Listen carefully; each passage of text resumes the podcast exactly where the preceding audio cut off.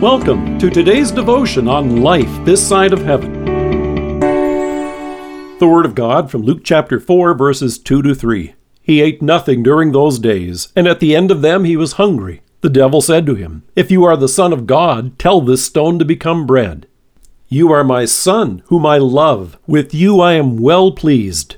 This was the voice from heaven that spoke at our Savior's baptism.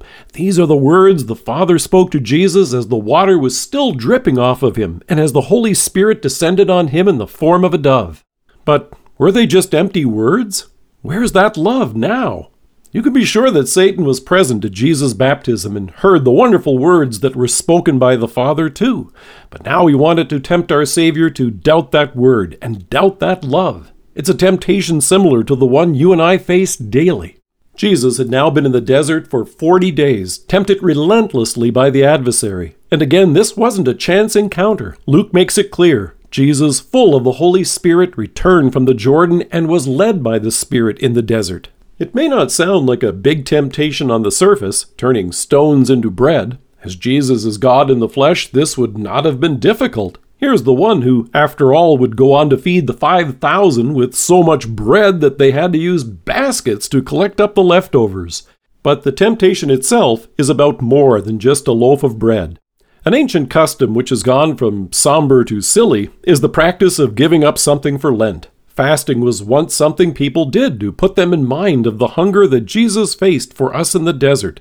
But as columnist Clare Ansberry noted in a Wall Street Journal article a few years ago, Lent has evolved into a self help program for many people who give up candy, carbs, or alcohol for 40 days before Easter. The temptation that Jesus was facing had more behind it than simply the desire to cut carbs. Satan said to our Savior, If you are the Son of God, tell this stone to become bread. In other words, since you are the Son of God, the one whom the Father has said he loved at your baptism, where is he? Nice words, but if he loves you, why has he abandoned you?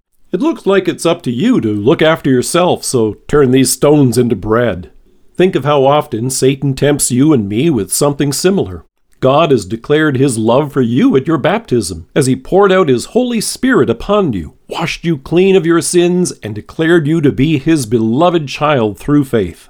But where is he when your doctor has bad news to share with you? Where is he when your marriage is struggling, when your job is at risk, or your kids get in trouble with the law? Or his words spoken at our baptism just talk? That little voice comes and says to us, If God loves you, he sure has a funny way of showing it. During times of adversity, we're tempted to doubt God's love, His mercy, His promise to sustain us, and to despair. But rather than doubting what the Father had said, Jesus looked to it instead for strength. In trust, he responded, it is written, Man does not live on bread alone, but on every word that comes from the mouth of God. Jesus trusted that God's word of love spoken at his baptism was true. He trusted that he would sustain him just as he had promised. As David sings in the Psalms, Cast your cares on the Lord, and he will sustain you. He will never let the righteous fall. Jesus overcame this temptation, where you and I have so often failed, to bring us this victory through faith. You can be sure that His word spoken over you at your baptism is true, having been connected by baptism with everything that Jesus came to accomplish for you at the cross, including forgiveness for this and for all of our sins. Buried with Him in baptism and raised to new life in Him through faith, you are most certainly a beloved child of God, and through faith, His victory is yours. Let us pray. Gracious God, forgive me when I have been tempted to think that you have abandoned me in my adversities. Thank you for my Savior's victory over the temptation to doubt your love. Amen.